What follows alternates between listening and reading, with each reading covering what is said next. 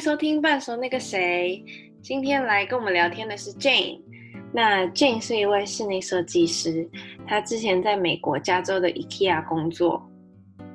对，我自己正在筹备我自己的室内工作室，哦、室内设计工作室。对，哇，有点忙碌。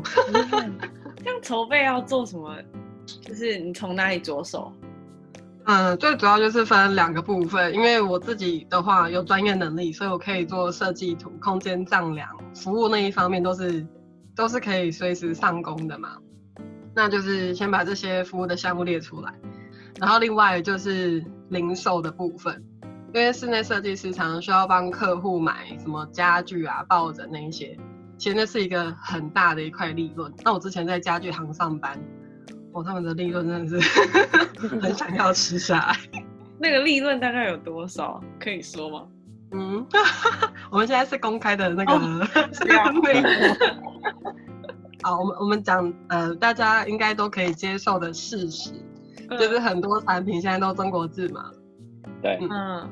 然后可是有一些嗯，比如说中国仿欧美设计大厂的家具，但台湾没有人做。所以他们就可以从中国淘宝进货一些比较成本很低的家具，然后用欧美的价格去卖。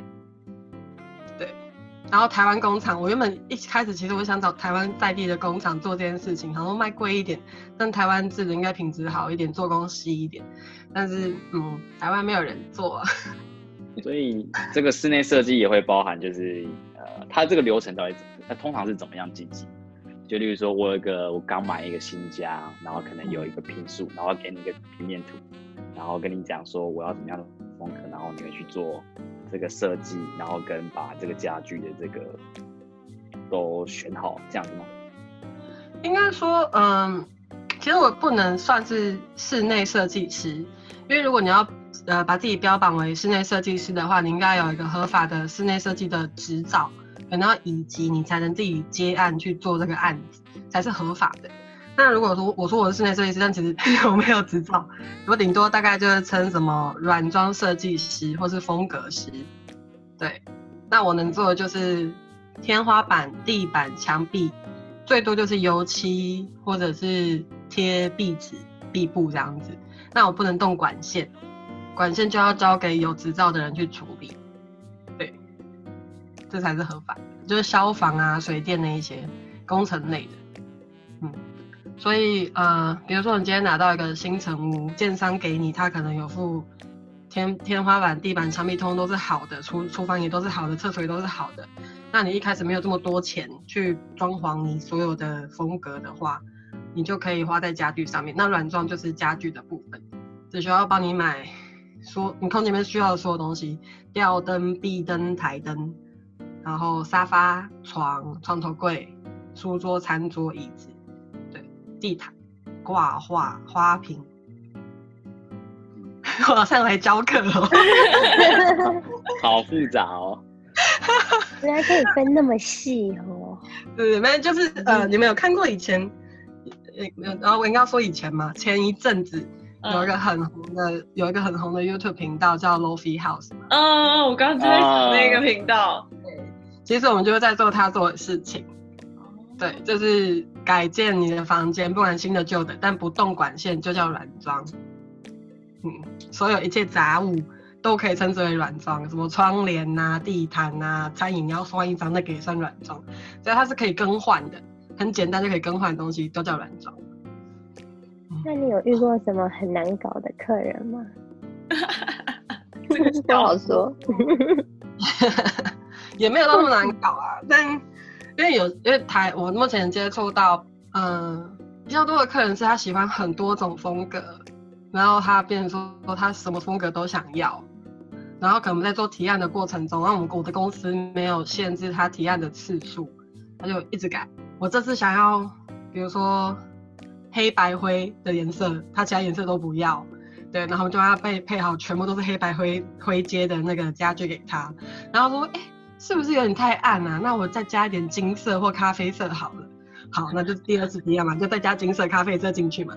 就说，哎，这个款式好像有点太现代了，不然再加一点乡村风好了。就是你懂吗？就是要怎样、嗯？我们知道每种风格都有它独特的特特色，都很好看。你只能选一个好吗？对啊，感觉很容易会遇到那种优柔寡断，或是其实不知道自己想要什么的客人。那我因为我自己也是这种人，比如说我我生日派对就在下周末嘛，嗯、然后我的 dress code 就是白色、杏色、金色、粉红色这样子，就是比较白色、杏色，就是比较没有色彩是没关系。有时候我很纠结，我要不要加蓝色进去？可是你知道加了蓝色，它就是又是一个很大的颜色。对，那我完全可以理解客户的想法。可是，在商业的行为当中，这就会造成很多时间成本，你知道吗？对，那是一般的公司都没有咨询的次数限制吗？还是只有你们家是这样？呃，我之前任职那一间公司，它是它开业大概四五年，然后这一个服务是半年前。才刚开始，然后我是他们，我已经是第三个设计师，前面已经有两个离职了，然后我现在也离职了。哦，所以你现在离职了？我真离职来建自己的工作室啊！我真的快气死，因为老板的利润真的很高，我就上网上淘宝看，就说哦，你还抽多少钱？然后你只给我一趴，我我第一个月季我就赚到五十万哦。然后他说哦，你那不到业绩，要开完发票才算。然后连那一趴五千块奖金都不给。好过分哦！我就决定，我就自己出来做，太气了。哦，真的很气耶。那你之前，我记得你在美国的 IKEA 工作过，可不可以跟我们分享一下这段经验？应该，我觉得应该蛮多人都很好奇，在 IKEA 工作是什么样子。呃，好，Anyway，反正我就很幸运，很幸运的被加州的 IKEA 录取。所以我之前最后一份工作是在美国加州 Emeryville 的 IKEA 当室内设计师，然后我负责区域就是卧室跟啊、呃，就是 IKEA 一进来大厅的部分的布置是我负责做的，对，然后也曾经就是去纽约，我有在加州嘛，然后也曾经去纽约出差做改建，因为他们的卧卧室区域那时候要做一个翻新，所以就去参与到做两三个房间就。很特别的体验，哎、欸，对，那时候念体也带我到处玩。对，但那个时候情况是疫情已经爆，已经爆发了，对。所以，所以那你不是还提早走吗？对啊，我原本是，其实那个改建的时间是差不多一个月，然后发出的公文也是需要，就是有人去支援一个月。但因为那时候就是有 OPT CPD 的问题，所以我期间是一边在念 MBA 的。对所以我那时候还卡一个期中考，所以后来就是协商之后，就是我就期中考，哎，期中、期末考之后过完再去纽约出差，对，所以我就参与到两个，原本是预定是两个礼拜，结果没想到一个礼拜之后疫情就爆发了，我的出差之旅就从十四天变成了十天，对。我就只跟念婷出去玩了一个周末，我纽约都没有玩到，没有什么 想去的地方都来不及去，你知道吗？然后最后就是今年三月的时候，加州就封城了嘛。对，然后那时候其实一家非常的好，他们就是全部的员工都待在家，没有人被裁员，然后薪水是付全额，对，就非常佛心的一间良心企业。然后那时候，我爸妈就会说，我我妈是希望我留在就就留在美国，然后我爸希望说，哦，美国那么可怕，你怎么还不赶快回台湾？我要跟你断绝父女关系，不回来就我 就不要回来了，这一种亲情勒索，你知道吗？他真的有讲出这句话吗？我跟我妹都发被威胁回来。对啊，然后反正我们就回来喽。但也是很努力的挺过来了啦。我觉得今年这个状态。就是今年都好好活着就好了。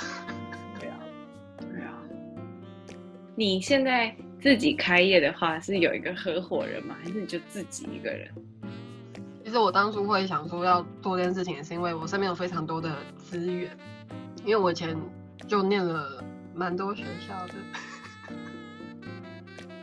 就很多同学嘛，很多同学就就知道哪边有室内设计师啊，有些还在做建筑的，那他们。就其实也有很多人是私下接案，但公司不知道。然后他们又因为就毕竟公司发的薪水就蛮固定的，就算加了奖金，可能也才四万多块钱。那其实我算是年资算蛮低的，因为我念完了研究所，然后在美国待了两年，但又不是非常正式的室内设计，所以我的年资比起他们，其实我觉得我我算还蛮不专业的，我觉得，所以他们都算是有三到五年以上的实呃实际经验。对，但是他们的薪水也才就是最多大概就四万多，不会超过五万块。所以我朋友的男朋友，他就是室内设计师，就说那要不要一起合作？但是他不能出面，因为他有他的正职工作。所以变成说，哦，那我去登记一个工作室，那我就是出面去接案那个人，但是我的图就可以发给他接，然后我就负责零售跟软装的部分，他就负责工程跟比较硬的那一部分。蛮好奇你在美国的那一段经历，就是算可能在 IKEA 是一个月吗？但是是什么样的一个体验呢？还有面试过程啊什么的。嗯，在我投履历的时候，我根本没想到我会录取，我会被录取。对，因为想说这种大间公司应该就是竞争者众，对，然后我就去投，然后接到电话的时候，其实是人资先打电话来。就跟你确认说，哦，哦，先跟你确认你什么时间可以去进行一个电话面谈，所以第一关是电话面试。那电话面试他没有问任何有关于设计的东西，他是问关于就是 IKEA 的品牌理念，跟就看你的价值观跟 IKEA 品牌理念合不合，对。然后你知不知道 IKEA 的主要客群是什么？是谁？哪一群人？像我的话，我就知道是学生啊、租屋族，因为我自己本身就超过八成都是在 IKEA 的家具店买的。对，就是然后看人品吧，就会跟你在聊天过程中会问你关于一些事情的看法。对，但是都是很着重在看你是不是一个正直善良的人，所以他第一关完全就是看你这个人跟态度而已。对，我觉得非常的棒。对，然后这一关过完之后，嗯，就变成说要排你要去哪一间分店跟哪一个主管面试，对，然后那时候就是选了最近的，那去了之后，主管也是非常，就整个在 IKEA 的体验真的是我像在天堂一样，真的跟台湾职场差太多了，然后主管进来之后就直接先跟你寒暄啊，他可能然后他会有呃一个表单，里面有大概两三张纸吧。他就请你先自我介绍，然后看一下，因为我自己是有带履历跟作品集都有带过去。因为我说设计师你不看作品，你 你如果光靠讲话的话，带就业务吧。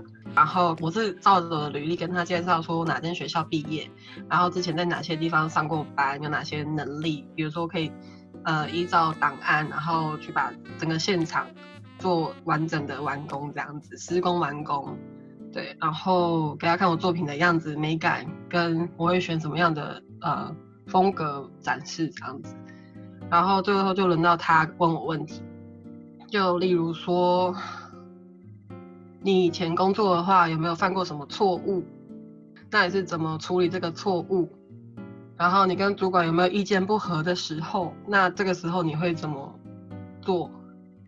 然后你觉得在团队当中是是什么样子的一个角色？差不多这一种问题。我觉得美国最后都很会很会加一个问题，就是，嗯、呃，你对我还有没有什么问题？就变成说，对，就变成说就是求职者求职者要去反问公司问题。那我在这个部分，我做了一个很，我做了一点功课，因为我知道它是一看就是一个卖场。那我们每次去逛街的时候，里面的展场都是很漂亮，但是怎么可能十点一进去它就是漂亮的？所以我说，我们的上班时间是十点吗？还是还是就是我们是其实是比一般民众都要早才能都要早开始上班才能去整理这个环境。然后呢，他说，嗯，我们上班是从七点开始，对，所以然后我的我的七点是已经是弹性的喽。我很多同事选择是早上六点到班，对，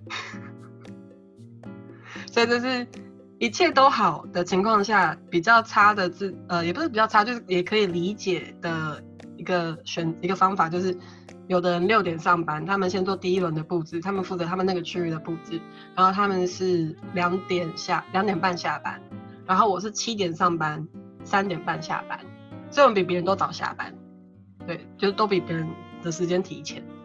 那对我来说的话，就是我早上七点上班，三点下班之后就回家午休，然后醒来就是新的一天了。那那还有晚班的人吗？有有晚班的人，但是那个是就是服务性质比较多的，比如说收银员啊、餐饮部的。可是设计师的话就都是早班。对。所以你的工作内容就是一早的时候要把这些展场把它布置好，这样子。嗯，没有错。就是早上六七点到班，然后，嗯、呃，在最早最早的客人可以进来是九点半进来吃早餐，然后十点可以开始逛卖场，所以我们有大概三个小时、三四个小时去做整个环境的整理。然后第一个首要最最最重要的就是安全，因为家具很多会有螺丝松动或者什么凸出来，那都有尖尖的啊。那有很多小朋友会去逛 IKEA，那他可能在奔跑过程中就会受伤，那 IKEA 就会被告。对，所以我们最最最最最重要就是螺丝有没有尖的凸出来的东西，一定要把它拿掉。对，然后把它修呃修理好。所以我随身都会带着一把电钻。我真的没有想过，身为一个设计师，我要随身带一把电钻。真的，之前都不会想到。对啊，我没有想到这些问题。但是因为 IKEA 是一个非常注重安全的公司，所以这个是他们最最最重要的。反而是我更新设计的速度，他们也不会催我。就是我每个月每个每周一一早会有大概半小时到一小时的 meeting，就是问说你这一周你将要做什么事情，那你把它报告完之后，然后主管会说好，那你这个区域可能在加强或什么，大家会提点你，或者说呃，比如说我今天我有一个房间要在。三天内布置完，然后就跟我就可以跟大家说，我觉得我一个人 handle 不了，有没有谁这周的工作量比较少的可以来协助我？对，这种也是 OK，就我们是互相协助，虽然我们负责的区域不同，然后其实有抽成奖金的关系，但是因为因为其实差不多，大家都会互相帮助，整个环境的那个和谐，同事的和谐是非常好。IKEA 它是这么大的一个全球性的公司，然后他们也没有可能是把你就是调回台湾？IKEA 是全球性的公司没有错，但是呢，呃，因为全球整个地球村非常的广大啊，瑞士的就是瑞士的，然后瑞典瑞典的就是瑞典的，然后美国的就是美国的，但是美国有个我们的答案是从瑞典那边拿的。然后，但是因为美国有它自己的人文风情，所以美国的话又有分东岸跟西岸，又是不同的系统。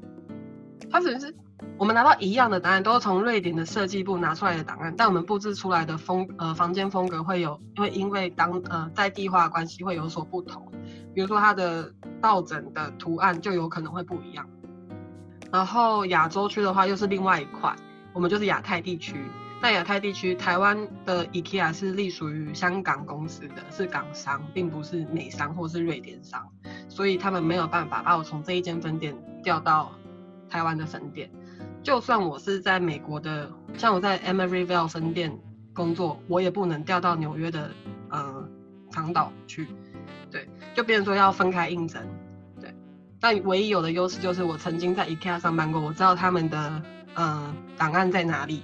然后他们的设计原则是什么？这是我唯一的优势。但是你要说，比如说从这一间从美洲调到亚洲，这是不行。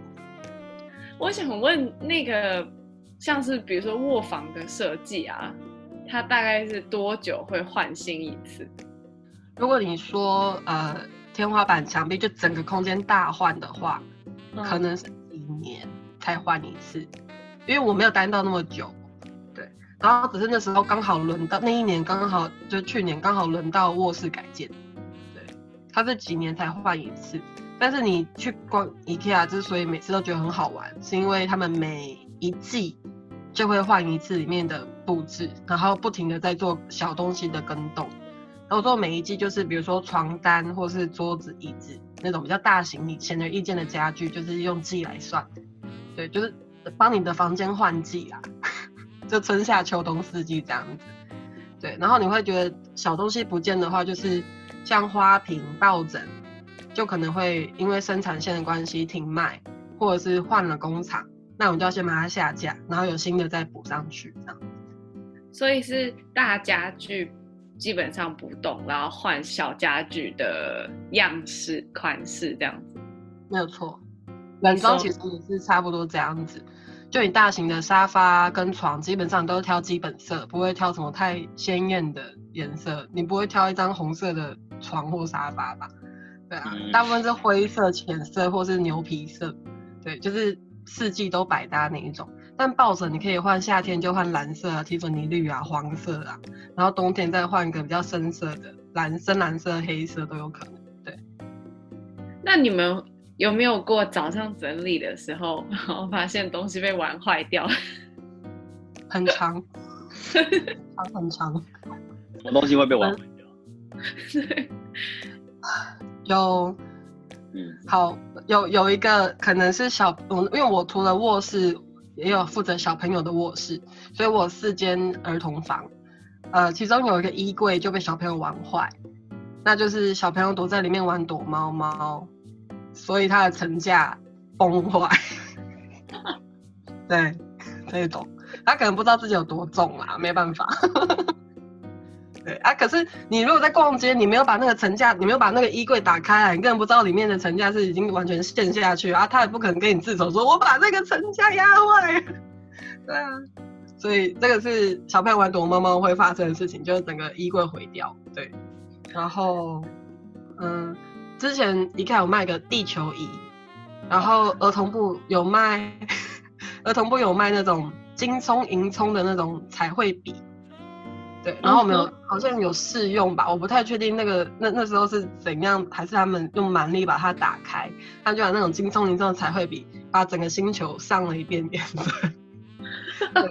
上次不仅限于地球仪，他们把整个桌子都涂得满满，笑死了。在那间房间就直接封起来，我们就用那个那种禁止进入的那种黄色镜子，把它整个封起来，然后就变呃，可是这个地方我比较幸运，我就不用去处理这些就是很糟糕要善后的事情，会有其他比较专业的工程部会把这一批家具全部换掉。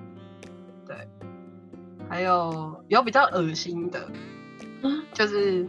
女生生理期，但她不知道，啊、然后躺在床上，床上就染血了。对，那这也是要把那间房间封起来，然后赶快把床单换掉，这样。封锁现场这样。对啊，我觉得我我没有想到，我觉得设计师要封锁现场，好办案哦。也是没想到自己会遇到，感觉很有趣诶。我我想要问说。要怎么样去判断说，就是这些顾客喜欢你的设计啊？在美国很容易判别，是他们会直接跟你讲。就有时候，比如说在换吊灯什么，拿个梯子在那边换墙壁、换层架、换吊灯，然后他们说 "It's so amazing, you made it" 这样子，你就说哦，他们很喜欢。对，这是一个是顾客直接跟你讲，这在美国很常见，但台湾不会。对，然后另外就是你整理好的房间嘛，那。如果有人喜欢，他通常会去动，所以就会翻开来看，所以就是越乱越多人动。那如果比如说你今天弄完，然后隔天去，哎，没不需要什么整理，完全没被翻动过，就是哦，没有人在乎，没有人有兴趣，他不想动。有道理，所以就是因为你看过去，他就不会有人走进去，就不会有人动来动去这样子。这太简单了，一眼望去没有任何的引起兴趣的东西，也不需要去动手。对对。所以代表越多人进去玩，就代表说你的这个大家越喜欢这样子。嗯，没有错。我自己也常常要把展呃展场拍下来，因为有时候我们的呃要跟上级报告是我这一季做的设计跟下一季要做跟动的差别在哪里，所以我们也常常要拍照。有些小有一些小细节、小饰品的更换，客户不会注意到，但是。我们要一直不停的去做更换，所以如果我们没有把它拍下来，主管会不知道你做了什么事情。嗯，还有什么问题吗 ？IKEA 是来解答。那你自己会买 IKEA 的家具吗？会啊，我买超多的。在台湾我比较没有去买。那有一个重点是，台湾跟物台湾跟美国的物价比差不多一比三吧。但是在美国卖的 IKEA 家具跟在台湾卖的 IKEA 家具的价钱基本上是一样的。所以你在美国买 IKEA 会觉得它很便宜，你在台湾买 IKEA 会觉得它很贵。对，所以我在台湾我只买了我只买了衣架跟一个推车。呃，你们知道 IKEA 的推推车吗？推车推那那个推车全世界都在用。对，因为推车很好用，对这是我第一个推荐的东西。就是呃，一般你在跟客人咨询的时候，因为你刚刚有说，可能有一些客人就会说我要这个要那个要那个，然后你可能有时候听起来会觉得怎么会这种组合，但你又要用一种比较委婉的方式去跟人家讲说你的眼光其实怪怪的，所以这种会会有这种时刻吗？就是那种又不能太直接说你这样不太行，就是这种说话的艺术，你觉得你是后面慢慢学，还是说？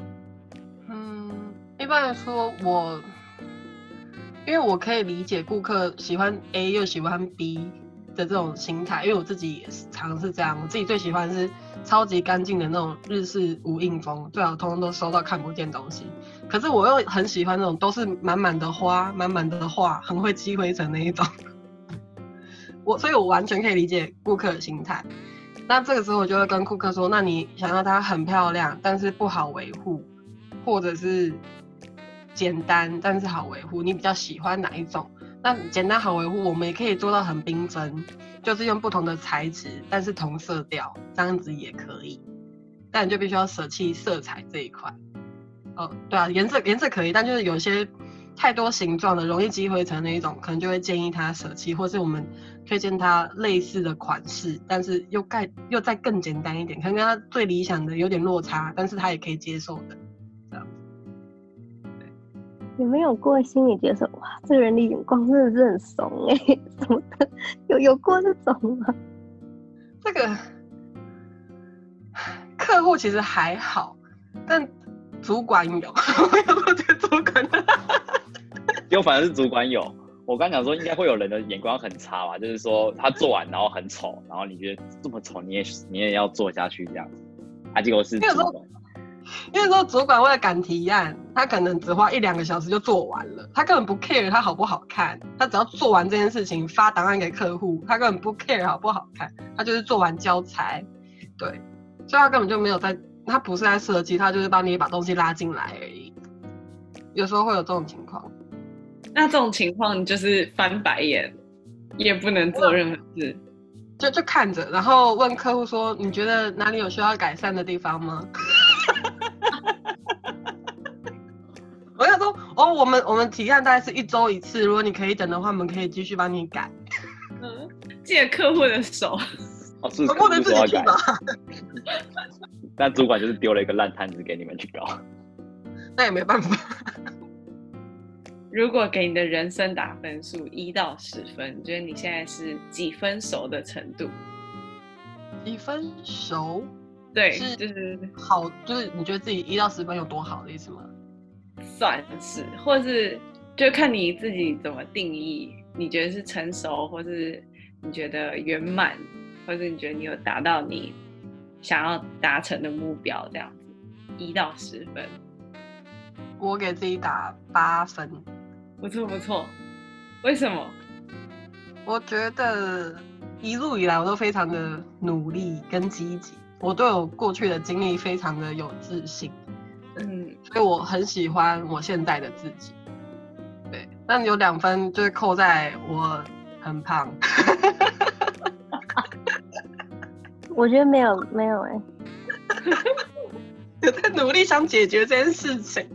对，但就是就人没有完美的，你知道吗？就接受这样的自己。但我知道说哦，我很还是有努力的空间，但不是在我过去的。自信，或者是我我我我我我我过去很努力，所以我肯定我过去的努力还有我过去的成就。但未来的话，就是我必须要把我自己的健康顾好，因为我以前常常会因为要把设计做好，会有那种强迫症，就是通通宵整夜做完设计之后，直接去给老师评图那一种，很长，就随时常在熬夜，很很不在乎自己的身体，变成后来就越来越胖，越来越胖，工作也是常为了。想要把事情做好，就常加班。比如说九点、十点、八八点，都是八点以后才吃晚餐。那那晚吃又晚睡，就一定会胖。对，就变成说以前太在乎自己想要做的事情，然后证明自己的价值，但没有好好照顾自己的身体。真的，身体健康很重要哎。哎，我很好奇你在低潮的时候都怎么带自己走出负面的情绪啊？你感觉超正面的。我都会跟自己说，我会 有点自恋了，但我会把我以前拿过的奖状翻出来。我说 我以前这么厉害，这么艰难的环境下，我都可以这么不断的努力保持优秀，不断的努力突破自己。现在这一点算什么？不就是这样子的事情吗？明天还不是一样？就是会继续运转，那我就是要把这件事情做完或跨过去，跨不过去那就放过自己，还有其他事情可以做。非常的正向。我下次也要做做看。我觉得我下次也要，但是 我要先去我我我要去想我有什么奖状可以拿出来，好像没有。我一本奖状哎，我一本奖状，下次可以分享给大家。强烈建议大家从小就开始分出来。对对对。因为我以前都拿第一名，或者是奖学金，或者是什么散文比赛、作文比赛，对。然后我说我那么厉害，有什么过不去的？我觉得你的话好激励人心哦。对，我觉得真的。好啦，那我们今天的节目就到这边，我们下一集再见啦，拜拜。